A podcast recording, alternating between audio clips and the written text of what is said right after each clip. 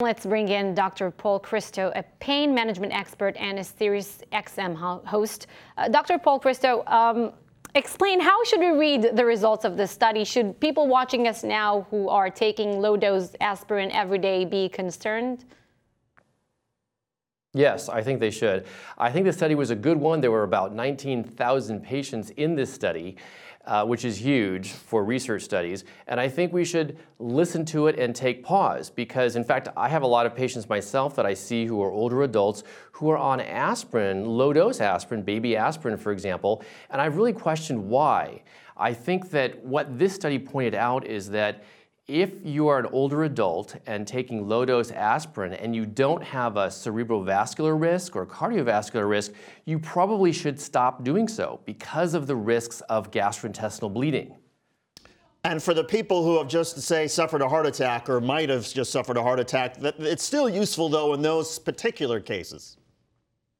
Absolutely, absolutely useful in those patients. And I'm talking about, and I think the study was really talking about patients who didn't have a risk of stroke or heart attack. That's a different population altogether. So, so for those patients, I think that it is important to maintain low dose aspirin. So as you as you say, the study indicates that more people take aspirin than people actually in need for aspirin. Why is it so, though? I think a lot of people feel like aspirin is protective and they want to protect themselves naturally from a heart attack or stroke. And the feeling is that, boy, if I take aspirin, that it will reduce that risk. Well, yes, it will, but only if you're at risk. And I think that it's important for people to talk to their primary care doctor or to their cardiologist or neurologist to determine if indeed they have a risk that necessitates taking low dose aspirin.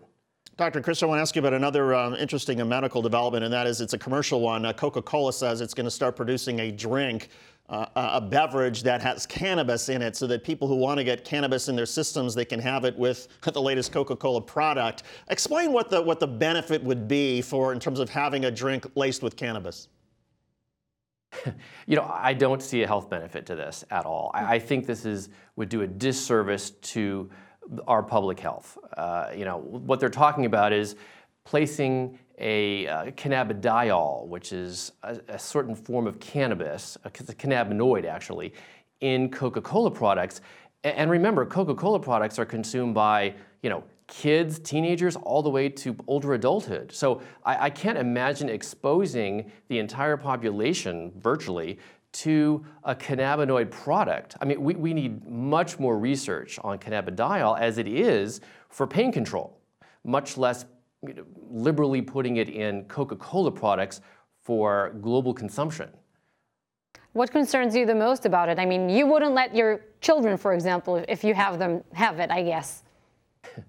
no, no, you're right. I do have them. I, I, wouldn't. At, I wouldn't at all. My concern is this: that uh, cannabidiol can be very useful from certain studies in terms of its anti-inflammatory products or properties and its um, pain-relieving properties, but it also can suppress the immune system. So there's some type of immunosuppressive effect to cannabidiol, and, and that's a major concern. I mean, sometimes it's important to suppress the immune system, but in other occasions and in other conditions, it's certainly not healthy to suppress the immune system. So that's a major concern that I have. Dr. Paul Christo, thank you. I wrote it down.